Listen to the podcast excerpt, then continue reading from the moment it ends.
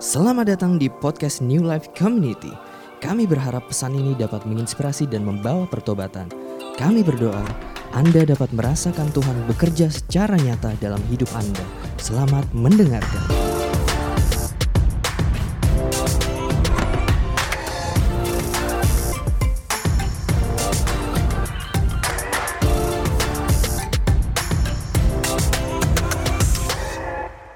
Can you take this?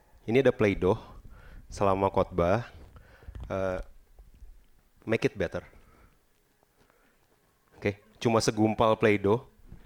Briefnya cuma make it better. Ntar kita akan balik ke situ. Anyway, kita bicara soal me-centered Christians atau uh, kekristenan yang berfokus pada diri sendiri. Di tahun ini tema besar GB adalah berfokus pada Kristus dan uh, saya rasa tidak ada waktu yang lebih tepat selain tahun ini untuk kita bicara soal berfokus pada Kristus dan dan me memerangi keakuan atau me-centered Christianity atau kekristenan yang berfokus sama diri sendiri.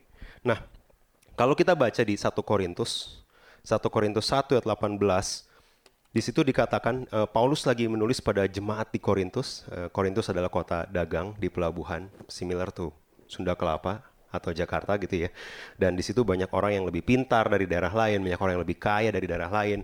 Ada orang Yunani, ada orang Yahudi yang pintar-pintar, the top guys, biasanya ada di kota-kota yang uh, York apa namanya pelabuhan seperti itu, port port cities. Um, ayat 18 bilang sebab pemberitaan tentang salib atau Injil adalah kebodohan bagi mereka yang akan binasa, tetapi bagi kita yang diselamatkan, pemberitaan itu adalah kekuatan Allah. Karena ada tertulis, aku akan membinasakan hikmat orang-orang berhikmat dan kearifan orang-orang yang bijak akan kulenyapkan. Ayat berikutnya, di manakah orang yang berhikmat, di manakah ahli Taurat, di manakah pembantah dari dunia ini? Bukankah Allah telah membuat hikmat dunia ini menjadi kebodohan? Oleh karena dunia dalam hikmat Allah tidak mengenal Allah oleh hikmatnya, maka Allah berkenan menyelamatkan mereka yang percaya oleh kebodohan pemberitaan Injil. Lebih jauh ayat 22. Orang-orang Yahudi menghendaki tanda dan orang-orang Yunani mencari hikmat. Tetapi kami memberitakan Kristus yang disalibkan untuk orang-orang Yahudi suatu batu sandungan, untuk orang bukan Yahudi sebuah kebodohan. Tetapi untuk mereka yang dipanggil baik orang Yahudi maupun orang bukan Yahudi, Kristus adalah kekuatan Allah dan hikmat Allah. Jadi di sini Paulus lagi menyampaikan ke orang Korintus, dia melihat ke jemaat di Korintus. Jemaat itu gereja itu di masa dulu itu korelasinya dengan kota. Jadi uh, Korintus itu jemaat Korintus mungkin ada beberapa sinagog atau beberapa tempat ibadah, tapi ketika dibilang Korintus menggambarkan satu keadaan kota tersebut. Di sini dibilang bahwa ada ada dua tipe orang di sana. Satu orang Yahudi yang mencarinya tanda, kedua orang Yunani yang mencarinya hikmat. Tetapi buat mereka berdua Injil adalah kebodohan mereka mungkin adalah the best thinkers gitu ya di masa itu ya. Orang Yunani adalah best thinkers uh, dan orang Yahudi mungkin ada orang-orang yang sangat paham Taurat, punya banyak sakramen-sakramen yang penting, ritual-ritual yang bagus uh, dan dan uh, dan lain sebagainya. Tapi untuk mereka Injil adalah sebuah batu sandungan dikatakan untuk orang Yahudi dan untuk orang-orang yang Gentiles atau bukan Yahudi, Injil adalah sebuah kebodohan. So kita bisa lihat bahwa jemaat Korintus terpecah. Some yang uh, ber, ber, berfokus pada ke hikmat atau prinsip-prinsip gitu ya atau up, uh, progression mereka bilang bahwa I want wisdom kami mencari hikmat mereka mencari dan terhibur dengan retorika dan perkataan-perkataan hikmat kalau dibilang bahwa lebih baik memberi dari menerima, wah semangat, seru gitu ya. Kenapa, kenapa, kok bisa gitu gitu kan ya. Imagine orang kamu ada di zaman itu ketemu orang Yunani, terus mereka tertarik banget gitu. Kamu menyembah Allah yang tidak kamu kenal tapi kami menyembah Allah yang kami kenal. Eh, tell me more about it. Ya seneng banget gitu. Mereka entertain dengan retorika-retorika dan perkataan-perkataan hikmat. Tapi buat mereka, seriously, ada orang ada so ada Allah yang jadi manusia mati cuma untuk uh, manusia dan kemudian bangkit. Hmm. It's nonsensical itu adalah sebuah kebodohan buat mereka. Itu adalah dongeng gitu kan ya. Oh iya, apakah Yesus sempat ketemu Hercules? Mungkin some people akan nanya kayak gitu. Karena you know, buat mereka ini adalah sebuah yang kebodohan. Yang kedua, orang Yahudi, kami mau tanda. Mereka mencari tanda mujizat. Mereka menolak Yesus karena metode Yesus berbeda dengan apa yang mereka tahu. Jadi yang mereka tahu harus cuci tangan. Yang mereka tahu hari sabat nggak boleh melayani. Itu yang mereka tahu dari keagamaan mereka. Sehingga mereka menolak Yesus cuma karena Yesus berbeda dengan format keagamaan mereka. Jadi Injil adalah sebuah batu sandungan. Mana ada Mesias yang lebih besar dari Daud mati di tangan penjajah, betul? Jadi buat mereka ini jangan ngomong-ngomong Yesus sebagai raja, kamu bikin malu bangsa Yahudi kira-kira kayak gitu. Kamu batu sandungan buat bangsa ini karena Mesias yang akan datang supposed to be lebih besar dari Daud, kerajaannya akan kekal dan dia akan restore Israel. Kita tidak melihat restorasi gitu kan. Pontius Pilatus still there. Herodes yang uh, dan anak-anaknya yang uh, bejat dan suka uh, menjilat still there. Pajak-pajaknya masih habis uang kami buat ke Romawi, so we don't see it. So buat mereka gospel atau Injil adalah sebuah batu sandungan. Nah, kalau saya tarik ke ke hari ini, bukankah hari ini kekristenan kita juga kita mirip sama kekristenan di Korintus, at least untuk orang di Jakarta. Saya nggak bisa bicara untuk orang di luar Jakarta, saya tidak tahu. Tapi dari sebagian besar yang yang kita lihat atau kita amati, baik dari orang Kristen yang hidup di kota besar seperti Jakarta, atau kita sendiri di dalam analisis sendiri, kalau diamati mirip sama apa yang Paulus temukan di Korintus. Jadi kalau kita bicara wisdom, kita bicara firmannya serelevan apa, seaplikatif apa benar? Oh firmannya hari ini nggak relevan. Firmannya nggak aplikatif. Kenapa kamu pindah gereja? Karena saya nggak dapat prinsipnya di situ terlalu muter-muter. Gerejanya terlalu lama. Saya maunya yang satu jam saja gitu kan ya. Jadi hari ini kita mulai mirip nih. Kita mulai punya certain pandangan yang membuat kita tidak melihat Injil sebagai sesuatu yang penting. Kenapa sih baca Alkitabnya di khotbah sampai sampai 20 ayat? Kalau itu mah saya baca sendiri di rumah. Do you? Enggak juga kan gitu. I mean, well, right? Jadi kayak apa yang relevan untuk bisa saya praktikan? Apa arti firman ini untuk saya? Benar? Itu yang kamu udah bawa. Itu yang orang yang orang Jakarta yang kita bawa setiap kita dengar firman tuh, apa arti firman ini untuk saya? Bagaimana saya bisa menjadi orang yang lebih baik? Benar? Orang yang lebih baik. Gimana saya, makin saya ke gereja, saya menjadi orang yang lebih baik. Dan ketika kamu ditanya, serius, kamu ditanya, kamu berpikir, Tuhan aku mau tahun 2023 aku menjadi lebih baik. Pertanyaannya, ukuran baik kamu, ukuran baiknya dunia atau ukuran baiknya Tuhan? Karena waktu Adam dan Hawa, you know, ambil buah itu, manusia mendefinisikan sendiri apa yang baik dan apa yang jahat. Sehingga buat kita menjadi lebih baik di 2023 adalah more income, better business, more clients, promosi, punya anak, menikah, those are menjadi lebih baik yang ada di kepala kita. Tapi pertanyaannya, apakah Tuhan punya definisi yang sama? Which kalau kita baca Alkitab sering kali berbeda. Benar? Berbeda. Orang yang seperti orang Yahudi, mereka meminta meminta tanda, mereka ma mana kalau kamu baca di, uh, setelah Yesus memberi makan 5000 orang dengan lima roti dan dua ikan, pasal setelahnya orang Yahudi bertanya kayak gini, or, uh, pemimpin orang Farisi bertanya kayak gini. Musa membawa roti dari langit. Apa tanda yang kamu, apa yang tanda yang bisa datang darimu? You, you know, ini ada ada orang, ada rabi, ada ada ada Yesus yang baru memecahkan lima roti dua ikan buat lima ribu orang. Right after that, para pemimpin Farisi ini tanya, Musa bisa nurunin dari langit kok kamu cuma dari tangan gitu kayak you know something like that. Jadi mereka fokus sama tanda, fokus sama jawaban, fokus sama promise, fokus sama mujizat dan mereka menolak Yesus karena metodenya berbeda. Interesting, interesting. Karena nggak pernah disebut bahwa uh, Yesus nggak nggak kalau dibawa ke level hari ini Bukankah kita sering kali menolak Injil, menolak pemberitaan firman Tuhan, kita ngedengerin aja tapi nggak menyimak dan nggak masukin, nggak nggak membiarkan Roh Kudus mengobrak-abrik hati kita karena style ibadahnya berbeda. Oh di tempat ini cuma kahon. saya butuh PO yang lebih full supaya saya bisa lebih experience the presence of the Lord. Menarik. Karena Tuhan bilang dua tiga orang berkumpul Tuhan hadir di sana. Karena Tuhan bilang kalau kamu berdoa masuk ke kamarmu tutup pintu, I will meet you there. Sementara kita tidak menemukan Tuhan cuma karena musiknya tidak lengkap. Apakah jemaatnya cukup banyak? Apakah lagunya cukup modern? Apakah ibadahnya cukup cepat? Apakah saya berkemenangan dan bertumbuh dalam iman untuk mencapai visi dan mimpi saya? See, kita membawa all of this our own agenda, agenda kita sendiri waktu kita datang ke gereja dan itu tidak berbeda dengan orang Yahudi di zaman itu karena mereka punya agenda sendiri. Mereka punya agenda bahwa Mesias akan datang dan melepaskan mereka dari Roma. Makanya ketika mereka tidak melihat itu, mereka melihat Injil sebagai sebuah batu sandungan. Both sides ada satu hal yang sama di antara kedua orang ini. Both sides equally they don't want Christ. Bukan Kristus yang mereka cari. Mereka beribadah loh. Ini jemaat di Korintus by the way.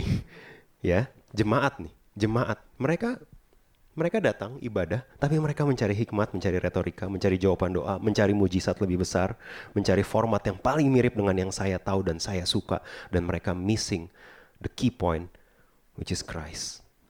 Saya bisa bilang bahwa kekristenan terlepas dari semua denominasi, terlepas dari bahasa roh atau enggak, terlepas dari ada baptisan roh kudus apa enggak, terlepas dari ibadahnya pakai drum atau enggak, terlepas dari satu jam atau empat jam, hanya berujung pada dua hal. Satu berfokus pada diri sendiri, satu berfokus pada Kristus. Dan saya nggak sebut gereja loh, saya sebut kekristenan. Hope you get this. Jadi ada orang yang datang ke ibadah yang jadul banget, tapi hatinya selalu diperbarui, Ouch. Ada orang yang datang ke ibadah yang relevan dan diperbarui banget, tapi hatinya selalu jadul. Because it's not about the church. It's about you as a Christian. It's about me.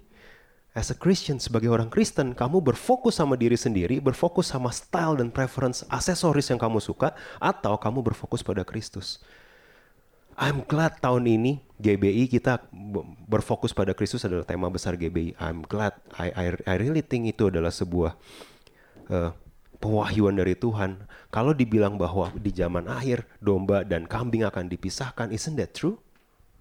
Bukankah setelah pandemi, some people just, you know, kayaknya nggak gereja nggak apa-apa, serius saya bilang di volunteers kayak setelah pandemi dua, dua tahun gitu ya kita kayak baru New Year 2020 sekarang toto udah 2003 2023 kayak kayak ada ini ya snap gitu ya. Lompat gitu dan kemudian some people are gone. Kayak Thanos gitu kan. Dia nggak ke gereja lagi gitu karena buat mereka nggak ada bedanya. Ternyata selama ini saya ditipu buat perpuluhan dan persembahan dan pelayanan. Seems like tanpa ke gereja saya bisa cari uang lebih sering saya bisa promosi lebih cepat saya bisa pakai semua cara dunia dan saya bisa bersinar seperti sinarnya dunia. Careful karena di zaman akhir kalau kita nggak fokus sama Kristus, ini ini nggak nggak nggak spesifik buat NLC guys. You can see church everywhere. Itu semakin, you know, ada beberapa orang yang yang memang baru datang karena baru sadar I need Jesus. Ada orang yang stick around karena oh kalau pandemi kayak kemarin aja kayak gitu, I need Jesus. Gimana kalau besok lebih parah gitu? Mati gue gitu kan ya. I need Jesus. Tapi ada yang hmm, kekecewaan datang anyway promosi datang anyway nggak ada bedanya gereja atau enggak nggak ada bedanya pelayanan atau enggak so if I focus on myself kayaknya Tuhan mau saya fokus sama karir saya dulu deh. And you start to bring God into the equation gitu. Kayak Tuhan mau fokus sama bisnis saya dulu deh. Kayaknya Tuhan suruh saya fokus sama keluarga saya dulu. Sehingga saya tidak ibadah saya tidak cari Tuhan saya tidak baca Alkitab. Are we even worshiping the same God Gitu kan ya. Karena berfokus pada Kristus ini yang saya lihat sebagai sesuatu yang sangat penting. Kalau ada tiga movement yang uh, saya amati uh, dan seriously, saya merasa saya terjebak di movement yang terakhir. But we gotta be very careful dan saya perlu sampaikan pengamatan saya ini. Yang pertama di di beberapa tahun terakhir lah ya, puluh tahun terakhir itu ada, you know kalau kamu tahu kegerakan mujizat dan kesembuhan gitu ya, healing and anointing movement di TV, arahkan tanganmu ke TV kalau kamu yang sakit gitu kan ya, pegang TV-nya gitu ya, dan kemudian ada kesembuhan mengalir dari sana. Is there anything wrong? Apakah ada yang ada yang sesat atau yang salah? No, it's not our part to judge. Apakah karunia kesembuhan ada? Yes, definitely. Benar? Benar? Ya, karunia roh, tanda ajaib, karunia kesembuhan, those are real. Itu memang benar-benar karunia yang Tuhan kasih waktu setiap kamu. Beberapa dari kamu punya karunia kesembuhan, tapi kamu nggak pernah tahu karena kamu nggak pernah doain orang sakit. Kan kamu nggak tahu orang orang sakit karena kamu nggak pernah home. Emang di gereja tiba-tiba ada yang bilang, eh gue sakit doain gue dong. Nggak ada kan? Nggak ada kan? Cuma di home kamu bisa dengar, eh kita perlu doain dia karena dia lagi sakit. Dan kamu tahu, eh kok setiap saya doain minggu depannya sembuh. Turns out kamu punya karunia kesembuhan, but you will miss that kalau kamu cuma datang ke ibadah hari minggu doang. I'm not going that way, cuma karunia roh is real, tanda ajaib real, karunia kesembuhan real. Tapi ketika fokus gereja cuma karunia mujizat dan kesembuhan, bukankah kita lagi tutup mata sama 1 Korintus 13 ayat 2 yang berkata apa? Sekalipun aku mempunyai karunia untuk bernubuat dan mengetahui segala rahasia dan memiliki seluruh pengetahuan, dan sekalipun aku memiliki iman yang sempurna untuk memindahkan gunung, tetapi jika aku tidak mempunyai kasih, aku sama sekali tidak berguna ketika gereja, ketika orang Kristen terjebak cuma ngejar karunia dan cuma ngejar kesembuhan, kita melihat bahwa kasih jangan-jangan mulai ditinggalkan. Paulus sadar dan Paulus bilang, kamu punya semua itu, kamu nggak punya kasih, kamu nggak punya cukup waktu, kamu nggak punya cukup energi untuk dengerin teman kamu dan berdoa buat dia. You know what? Karunia nubuatnya sia-sia. According to Paulus. Oke, okay? itu kegerakan pertama. Kegerakan kedua yang kita lihat adalah prosperity kegerakan kemakmuran. Sering dengar ya? Yang diutamakan adalah Yohanes 10 ayat 10. Uh, pencuri datang untuk mencuri, membunuh, membinasakan. Tapi aku datang untuk memberi hidup dan hidup dalam kelimpahan gitu. Itu jadi ayat hafalannya gitu ya.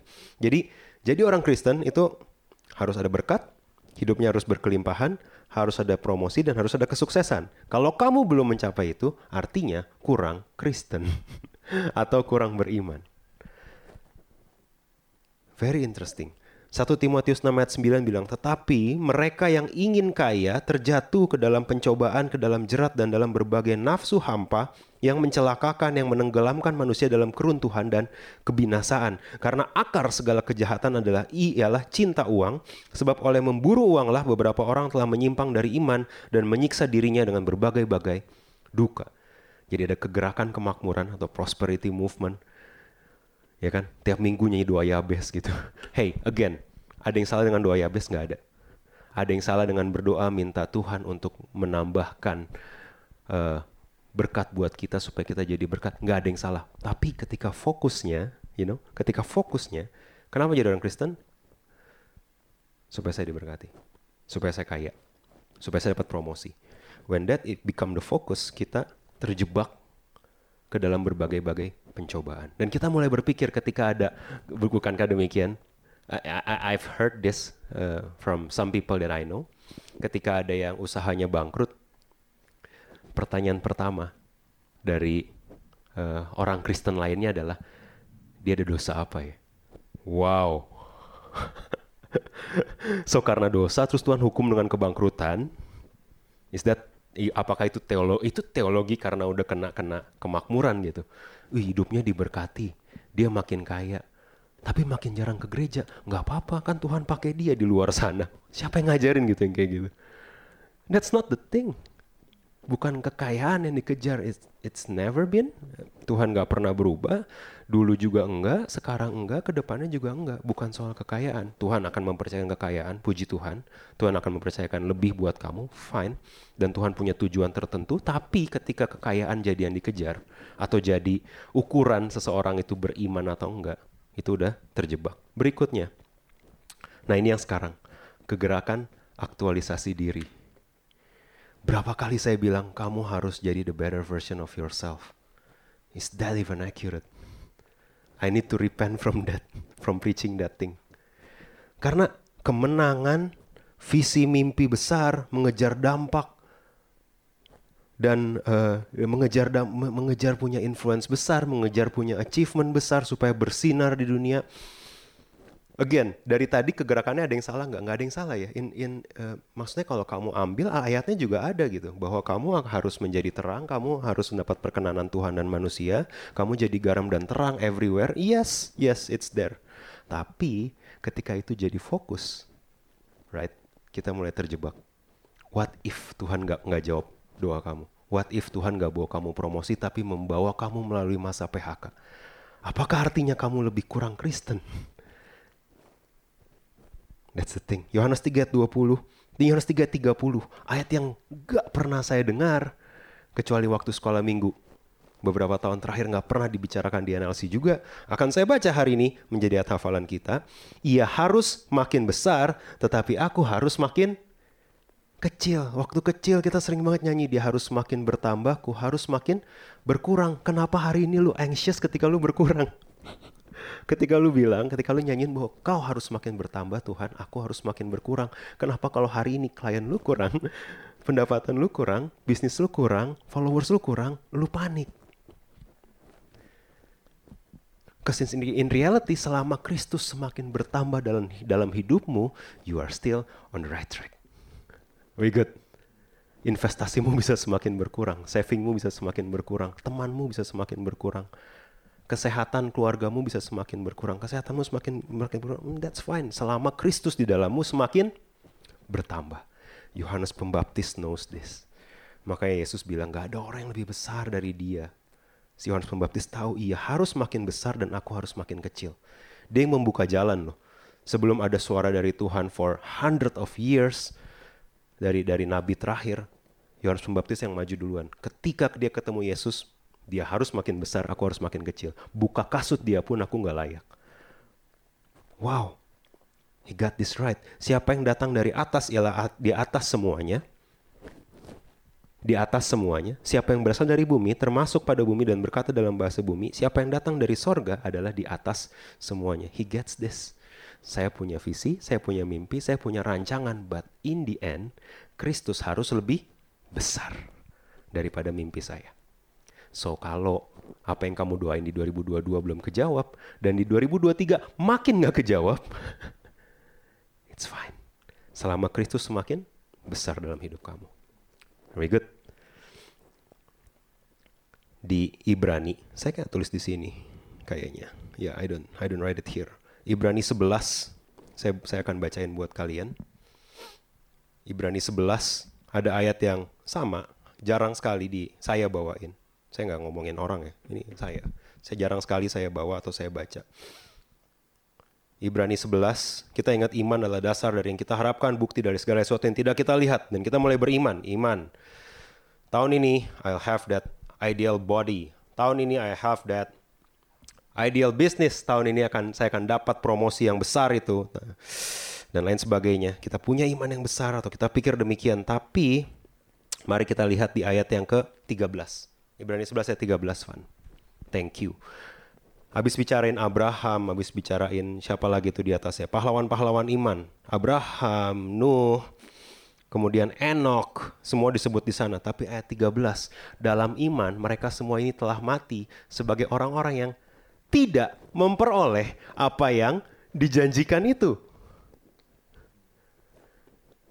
Mereka nyanyi I see a I'm gonna see a victory sampai mereka mati, they they still didn't see it. And that's fine. Tetapi apa uh, tetapi yang hanya dari jauh melihatnya dan melambai-lambai kepadanya dan yang mengakui bahwa mereka adalah orang asing dan pendatang di bumi ini. Jadi mereka tahu it's temporary. Kalaupun saya nggak berkemenangan berkemenangan dari ukuran dunia di sini, saya tahu saya berkemenangan di the next one. Karena mereka tahu mereka akan ke mana setelah mati. This one is temporary. So waktu mereka mengalami kegagalan dan tidak melihat perjan tanah tanah perjanjian atau mendapat apa yang dijanjikan selama mereka hidup, pahlawan iman ini still fine with it karena mereka tahu dilihat mereka tahu di depan sana ada the, di di bahasa Indonesia dibilang tanah air, ada homeland, ada ada surga dan bumi baru yang nunggu mereka. That is where the real victory is menariknya kita menarik kita ngambil apa yang ada di Alkitab dan kita tarik mentah-mentah ke kehidupan kita. Oh, kamu akan mengalahkan Goliat kamu. Goliat kamu adalah mama kamu. Goliat kamu adalah adalah bos kamu. Goliat kamu adalah teman kerja kamu. Goliat kamu adalah teman komsel kamu. We, we. Kita ambil Alkitab dan kita pakai sesuka kita untuk menunjukkan bahwa kita bisa hidup berkemenangan. The, the real Bible tells that some people bahkan gak memperoleh apa yang dijanjikan sampai mereka mati, but mereka masih disebut pahlawan iman.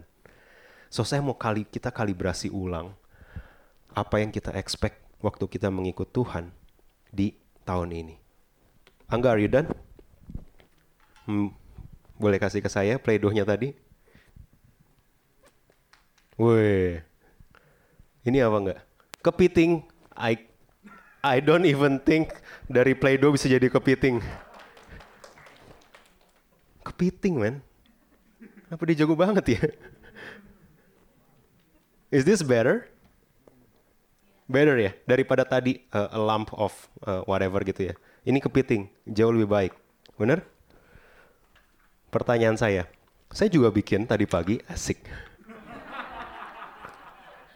This is a ini ya showdown nih kayak Elia kayak Lisa, Elia sorry. It's a showdown. Saya bikin waffle. Saya bikin waffle kenapa bagus banget karena ada cetakan waffle. Pertanyaan saya, kamu bisa bilang nggak mana yang lebih baik antara waffle atau kepiting? Kalau ukurannya tidak ada, kamu bisa bilang dua-duanya sama-sama baik, tapi yang pasti ini juga baik, betul? Ketika kita punya definisi yang sama, kalau saya bisa bilang bahwa mana yang lebih akurat merepresentasikan waffle? Waffle kan? Ini tidak akurat. Ini bukan waffle nggak gitu, ini kepiting gitu. Kenapa kamu bikin kepiting? Lah kan nggak di brief gitu ya, suruh bikin apa? Bener? Bener? Mengejar versi diri yang lebih baik tidak berarti menjadi semakin serupa Kristus. Hidup lu berantakan di 2022. Lu mau bikin lebih baik di 2023, tapi lu nggak punya cetakannya. Lu nggak tahu ngikutin siapa. Lu end up ngikutin dunia. Udah pakai lu gua udah udah betawi ini. Does this make sense? Kamu mau jadi orang yang lebih baik, kamu berpikir cuma datang ke gereja tiap minggu kamu bisa jadi orang yang lebih baik, kamu end up jadi kepiting waktu Tuhan bilang, hey, bukankah aku suruh kamu bikin waffle? Tanpa nempel sama Tuhan, kita nggak bakal pernah bisa serupa sama Tuhan. Meskipun di kacamata dunia kamu lebih baik. Wih, pendapatannya lebih baik. Bisnisnya lebih baik. Gelarnya lebih panjang Iya kan? I mean, kalau kamu pakai ukuran dunia itu lebih baik, benar? Jemaatnya lebih banyak. Right? Followersnya nambah banyak. Lebih baik gak? Kalau kamu pakai kacamata dunia lebih baik. Pertanyaan saya, do you know what God wants dari hidup kamu? Don't ask me, karena ini spesifik buat setiap kita. Makanya, you don't supposed to untuk datang cuma tiap minggu ke gereja dan dengerin khotbah doang. You have to know Tuhan mau bentuk kamu jadi apa tahun ini. Dan kamu jadi lebih baik karena kamu tahu kamu makin mirip cetakan yang Tuhan mau. Does this make sense? Cetakan ini bilang Tuhan Tuhan punya specific plan buat kamu sebagai suami. Tuhan punya specific plan buat kamu sebagai single. Tuhan punya specific plan buat kamu sebagai ibu. Tuhan punya specific plan buat kamu sebagai staff, sebagai VP, sebagai director, sebagai CEO, whatever. Tuhan punya specific plan do you know what his plan is? Itu. Karena kalau enggak kita bisa ngejar menjadi versi diri yang lebih baik. Kayak saya sama Tessa gitu kan ya nulis-nulis tiga kali olahraga seminggu menjadi versi yang lebih baik gitu kan ya. You know, tidak makan daging merah di weekdays gitu kan ya. You can draw, you can write all of that, but in the end kalau kamu nggak nempel sama sama desain yang asli, kamu cuma adu adu kenceng, adu bersinar sama dunia aja. So dear Jakartans, dear NLC, me included, apakah ada beberapa hal yang mulai kita miss di 2-3 tahun ini? Apakah kita menerima dosa sebagai kelemahan? Kita nggak sebut lagi itu sebagai dosa. Oh ini weakness saya. Saya satu paket. Ada weaknessnya, ada strengthnya determinasi saya tinggi maka temperamen saya tinggi. You have to accept gitu kan. Kenapa gitu kan? Marah-marah is a sin gitu. Jangan jangan di diskon. Bitterness is a sin. Cowok lu nggak ngerasain sih ditipu kayak gitu gitu kan ya? Lu nggak ngerasain sih di diciak dari belakang kayak gitu.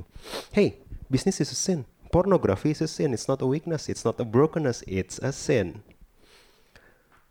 Kemarahan yang tidak dikontrol. Profanity is a sin Kata-kata kasar, kata-kata kotor itu dosa. Saltiness is a sin. Bukan garam dan terang dunia, you know, saltiness what I mean. Salty sama orang lain, judgmental sama orang lain is a sin. Laziness is a sin. Kemalasan itu bukan paket. Saya diciptakan demikian, keluarga saya pun sudah demikian. Tapi saya mengasihi Tuhan. No, no, no, no. Kemalasan is a sin those are sin. Mereka bukan weakness atau brokenness. Jadi kalau kalau kalau weakness kan kamu mulai terima ya. Bener gak?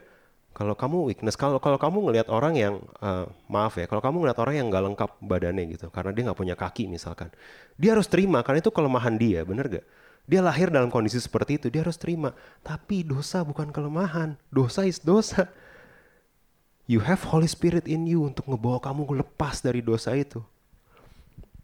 Bener ya? Jadi jangan lagi kita menerima dosa kita dan menyebutnya sebagai kelemahan. Dosa ya dosa, kita mesti tobat guys.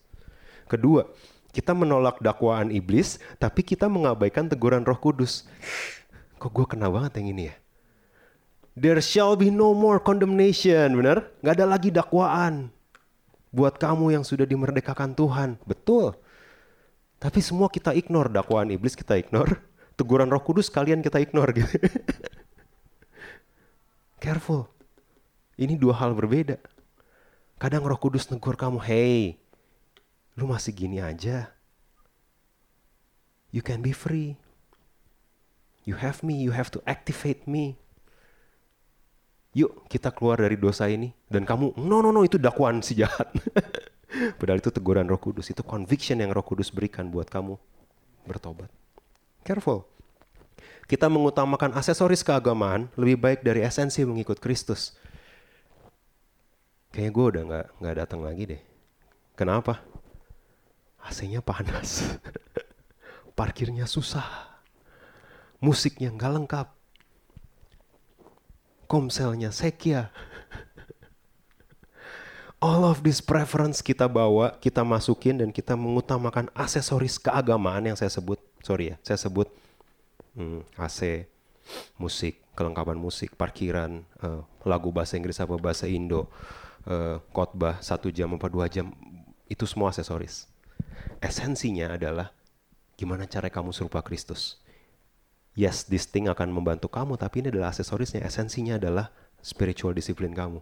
Hubungan kamu sama roh kudus, itu esensinya. So, kita mengutamakan aksesoris keagamaan lebih penting daripada esensi mengikut Kristus. Keempat, kita memiliki komitmen yang rendah dengan ekspektasi yang tinggi. I'm gonna confess here. Waktu saya ngobrol sama sama Ken soal NLC, saya mulai berpikir dengan topi marketing. Dan saya berpikir, oh ada upper funnel, ada lower funnel. upper funnel adalah gimana caranya orang biar tahu NLC dan pesannya NLC apa. Lower funnel adalah gimana caranya orang yang sudah di, NLC retain, tidak churn. gitu ya. You know what? Ketika kamu mendekatkan, kamu pakai approach marketing ke gereja, orang yang datang adalah consumer. Bukan congregation. Bukan Christians. Tapi consumer. Karena kamu approach pakai marketing yang datang adalah consumer. Wah, kalau gue mau NLC maju, gue mesti makin nempel sama Tuhan as a pastor. Itu nggak ada, itu esensinya. Gue biarin Ken, Debbie bantu upper lower funnel, whichever. Gue as a pastor, I need to know this. NLC punya cetakan apa nih tahun ini? Ini esensi. Right? So, kita memiliki komitmen rendah dengan ekspektasi yang tinggi waktu leaders treat the church as marketing activities body of Christ-nya behave seperti consumer tahu consumer ketika tidak ada diskon mereka akan pindah betul ketika tidak senyaman apa yang mereka bayangkan ketika tidak senyaman dan sekeren apa yang mereka lihat di social media they will leave karena mereka consumer dan bukan Christian hope you get this ya oke okay? so I think empat hal ini yang at least saya dan saya percaya NLC kita perlu bertobat dari ini. I'm close with, I'm gonna close with this. Meneladani Kristus. Sekarang saya bawa praktikal juga. Indian tetap harus ada yang praktikal. Meneladani, meneladani Kristus ada tiga. Satu aspirasinya, keinginannya. Kedua inspirasinya. How you get there? Where do you wanna go itu aspirasi. Desiresnya apa? Inspirasi adalah uh, how do you get there? Motivasi adalah apa yang sustain kamu sampai kamu nyampe ke sana. Jadi aspirasi, inspirasi sama motivasi, keinginannya, pewahyuannya dan konsistensinya semua harus ada kalau kamu mau serupa Kristus di akhir 2023. Satu aspirasi atau keinginan. So keinginannya pertama-tama keinginannya harus sama dengan keinginan Kristus. Yohanes 3 eh, Yohanes 4 ayat 34. Yesus berkata, kepada mereka, makananku ialah melakukan kehendak dia yang mengutus aku dan menyelesaikan pekerjaannya. Benar? Makananku adalah melakukan kehendak dia yang mengutus aku dan menyelesaikan pekerjaannya. Sekarang saya mau tanya. Hmm, I'm gonna pick one here. Two actually. Jani, sorry, dan Doni Koko. Jani, tahu nggak doanya Doni Koko tahun ini apa? Kehendaknya apa? Nggak tahu. Right? And that's, kalau tahu it's gonna be weird gitu, awkward gitu ya. Tapi tidak tahu and that's fine and that's good. Karena nggak kenal dan nggak satu komsel, nggak kenal juga, jarang ngobrol juga. So you don't know kehendak dia apa. Hmm. Waktu Yesus bilang makananku adalah melakukan kehendak Bapa, dia nggak tahu kehendak Bapa unless dia punya relationship. Kalau cuma scroll Instagramnya Doni Koko tiap minggu, kamu kira-kira nebak dia pengennya apa. Tapi yang paling tahu dia pengen apa cuma Marlin dan mungkin certain extent Tante Iren. Tapi sorry, tapi you, get what I mean ya.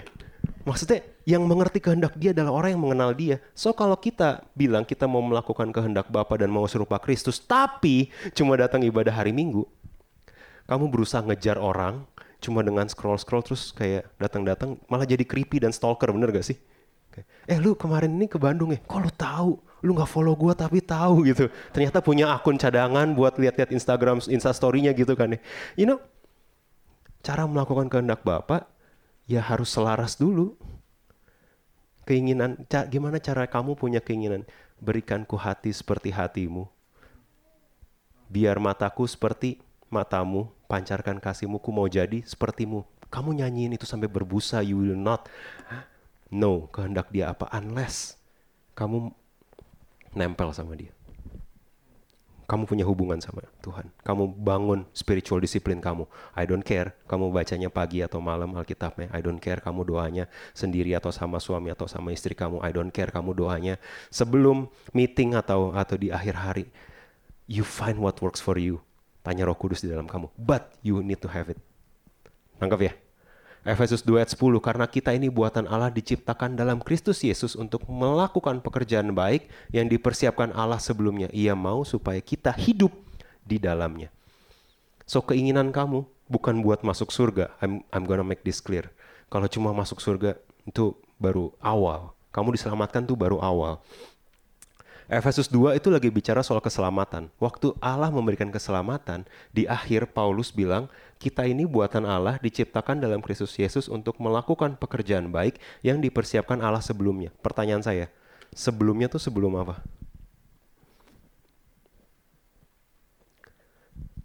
You know what? Sebelumnya pekerjaan baik yang Allah siapkan sebelum adalah sebelum kejatuhan dalam dosa. So, sebelum Adam dan Hawa jatuh dalam dosa, Tuhan punya rancangan buat dunia ini.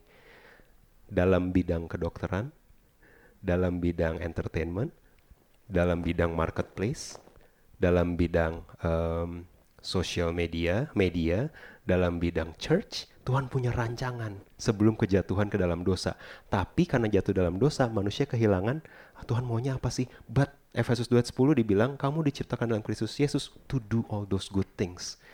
Jadi saya bilang sama kamu bahwa menyelaraskan keinginan sama Tuhan itu nggak berakhir dengan kamu jadi full timer di gereja. You get it wrong. No. Karena Tuhan menginginkan kamu melakukan sesuatu besok di kantor. Itu pekerjaan baik yang Tuhan sudah siapkan dari sebelum kejatuhan ke dalam dosa. He wants you to be that manager yang memancarkan Kristus. He wants you to be that doctor, that accountants, that marketers, that business developers, that barista yang memancarkan Kristus. Dan ini sudah disiapkan dia sebelum kejatuhan dalam dosa. Very good. So, kita tinggal dalam Tuhan sehingga kehendak kita sama dengan kehendak dia. Gimana caranya punya kehendak yang sama? Nggak ada, nggak ada obat selain tinggal kita hidup di di dalamnya. Oke, itu yang ke satu. Aspirasinya harus sama. Karena kalau aspirasinya nggak sama, inspirasinya dari firman Tuhan, motivasinya teman komsel, tapi yang kamu pengen adalah apa yang dunia pengen, you will not get there. Hope this makes sense. Kedua, meneladani Kristus adalah inspirasi atau pewahyuan. 2 Timotius 3:16 Segala tulisan yang diilhamkan Allah bermanfaat untuk mengajar, menyatakan kesalahan, memperbaiki kelakuan dan mendidik orang dalam kebenaran. Oke, okay? firman Tuhan itu menyatakan kesalahan, memperbaiki kelakuan, mendidik orang dalam kebenaran. Dalam kebenaran loh, dan waktu kebenaran whole truth. Dengan demikian tiap-tiap manusia kepunyaan Allah diperlengkapi untuk setiap perbuatan baik. Ternyata ini masih nyambung sama yang tadi ya. Jadi pekerjaan baik yang kamu lakukan, yang, di, yang diikuti dengan perbuatan baik kamu, itu datang dari diperlengkapi setiap perbuatan baik. Oke, okay, dengan apa? Tulisan yang diilhamkan Allah. Kenapa kita decide atau bukan? Kenapa Tuhan memberikan visi bahwa Bible centric itu adalah culture-nya di NLC dan kenapa kita memilih LAI secara spesifik? Jadi uh, kita bantu partnership tiap bulan because of this this is what we believe. Firman Tuhan bermanfaat untuk mengajar, menyatakan kesalahan, memperbaiki kelakuan, dan mendidik dalam kebenaran. Kamu tahu nggak ada kebenaran di tempat kerja kamu? Yang not even uh, apa namanya nggak nggak bahkan seminar di Coursera nggak akan ngebantu kamu ngejawab masalah yang spesifik itu. Kamu tahu siapa yang bisa bantu? Firman yang diilhamkan Allah. I wrote, uh, I wrote, I yeah, I wrote a notes because I read a book. So I read a book. I read a book. Di situ dibilang bahwa di situ dibilang bahwa the most breakthrough science yang terjadi di sekitar Renaissance itu ter, itu dibikin sama orang yang orang-orang C.S. Lewis actually menulis yang bikin banyak breakthrough dalam bidang kerjaan itu orang yang pikirannya nggak cuma di dunia tapi juga kekekalan. Google it. Orang-orang yang bawa dampak paling besar, mereka yang bukan cuma ngurusin kerjaan dunia dan kejar-kejaran di dunia, tapi mereka yang juga yang berpikir dan kekristenannya kuat, berpikir kekekalan, punya certain teologi di pandangan mereka. So, kamu diperlengkapi untuk setiap perbuatan baik karena firman Tuhan yang kamu renungkan. So, kita tinggal dalam firman Tuhan sehingga kebenaran memancar keluar di segala situasi dan aspek hidup kita. Kamu mau merespon keluarga kamu dengan benar? Kamu mau merespon bos kamu dengan benar? Kamu mau datang dengan insight baru yang bosmu gak kepikiran? Baca 2 Timotius 3:16, renungin dan mulai cari cara apa yang work buat saya kalau saya mau baca firman di tahun ini. Find one thing that works for you. Oke? Okay? Nggak ada lagi alasan. Gue gua ikut semua tapi kalau baca Alkitab gue tuh kayak nggak dapet gitu. No. hey. Inspirasi kita datangnya harusnya dari firman Tuhan. Ketiga terakhir motivasi. Apa yang menjadi motivasi? Apa yang membuat kita termotivate untuk terus berjalan sesuai dengan apa yang Tuhan mau? Apa yang membuat kita konsisten? Luckily we have the answer. 2 Timotius 1 ayat 7 Sebab Tuhan tidak memberikan kepadamu roh ketakutan, tapi roh yang mendatangkan ke kuasa, kasih dan ketertiban. Ini jadi ayat hafalan waktu saya jurit malam dulu waktu saya sekolah minggu. Bukan roh ketakutan tapi ditakut-takutin sama kakak pembina. Why gitu? Why? tapi anyway, aside of that, kita selalu berpikir roh Tuhan tidak mendatangkan ketakutan tapi kuasa, kasih dan ketertiban. Maksudnya apa? Ada roh Tuhan jadi buang sampah di tempatnya atau jadi ngantri, tertib gitu kan. Ketertib kalau balik ke ESV, di ESV ditulis, For God gave us spirit not of fear but power, kuasa, love, kasih, and self-control. So ketertiban yang dimaksud adalah tertib sesuai dengan maunya roh kudus. Tertib itu adalah self-control, ngalahin kedagingan, dengerin roh. Itu juga datangnya dari roh kudus. Ini roh yang, kenapa kamu bisa ngalahin kedagingan kamu di 2023 yang sebelumnya kamu udah gagal pas nyoba dari 2017? Because self-control datang bukan dari uh, insight atau informasi yang kamu dengar. Willpower kamu habis by Februari, dijamin. Self control datang dari the spirit, Roh Kudus yang ada di dalam kamu. Itu yang bikin kamu punya self control. Oke? Okay? Yohanes 14 ayat 26, tapi penghibur yaitu Roh Kudus yang akan diutus Bapa dalam namaku, dialah yang akan mengajarkan segala sesuatu, mengingatkan kamu akan semua yang kukatakan kepadamu. Jadi some of us kamu udah sekolah minggu dari SD kelas 1 dari kecil ya dari nangis-nangis gitu ya sampai sekarang. Gimana cara kamu ingat apa yang Tuhan ajarin? Roh Kudus. Roh Kudus akan mengingatkan semua yang telah kukatakan kepadamu. 14 ayat 27. Bukan cuma mengingatkan dan mengajarkan, peace akan diberikan melalui Roh Kudus. Damai sejahtera ku tinggalkan bagimu. Damai sejahtera ku yang kuberikan, apa yang kuberikan tidak seperti apa yang dunia berikan. Jangan gelisah dan be anxious Jangan gentar hatimu, karena damai sejahtera sudah ku berikan. Kita hidup sama roh kudus sehingga kita bisa mengendalikan daging kita setiap hari. So kalau ditanya, apa yang buat kamu konsisten dengan keputusan kamu yang baik dari minggu pertama Januari sampai minggu terakhir Desember? Willpower tidak cukup, aplikasi habit tidak cukup, informasi tidak cukup, podcast tidak cukup, Roh Kudus hidup bersama Roh Kudus sehingga kita bisa mengendalikan daging kita. Kamu nggak bisa membunuh daging kamu because you know, we're still alive. Tapi satu hal kita bisa kontrol keinginan kita ketika kita punya Roh Kudus. Hope you get this. So saya tutup dengan ini, saya panggil teman present worship ke depan. So tiga hal kalau kamu mau meneladani Kristus. Ke satu, keinginan aspirasi keinginan kamu mesti selaras sama apa yang Tuhan inginkan. Kehendak kamu harus sama dulu. Dan kamu nggak bisa punya kehendak yang sama kalau kamu nggak punya relationship sama orang tersebut, betul? So, kamu punya kehendak yang sama cuma kalau kamu tinggal di dalam Tuhan. Sampai kehendak kamu sama dengan kehendak dia. Kedua, inspirasi, pewahyuan, how do you get there? Gimana cara kamu mencapainya? Meditasi firman Tuhan, perenungan firman Tuhan, sampai kebenaran memancar keluar sampai respon kamu bukan lagi profanity, tapi respon kamu adalah kesabaran. Sampai respon kamu bukan lagi marah-marah, tapi respon kamu adalah puji Tuhan, can I pray for you? Sampai respon kamu bukan lagi ngomongin orang, tapi respon kamu adalah masuk ke kamar, doain orang tersebut. That's what we want.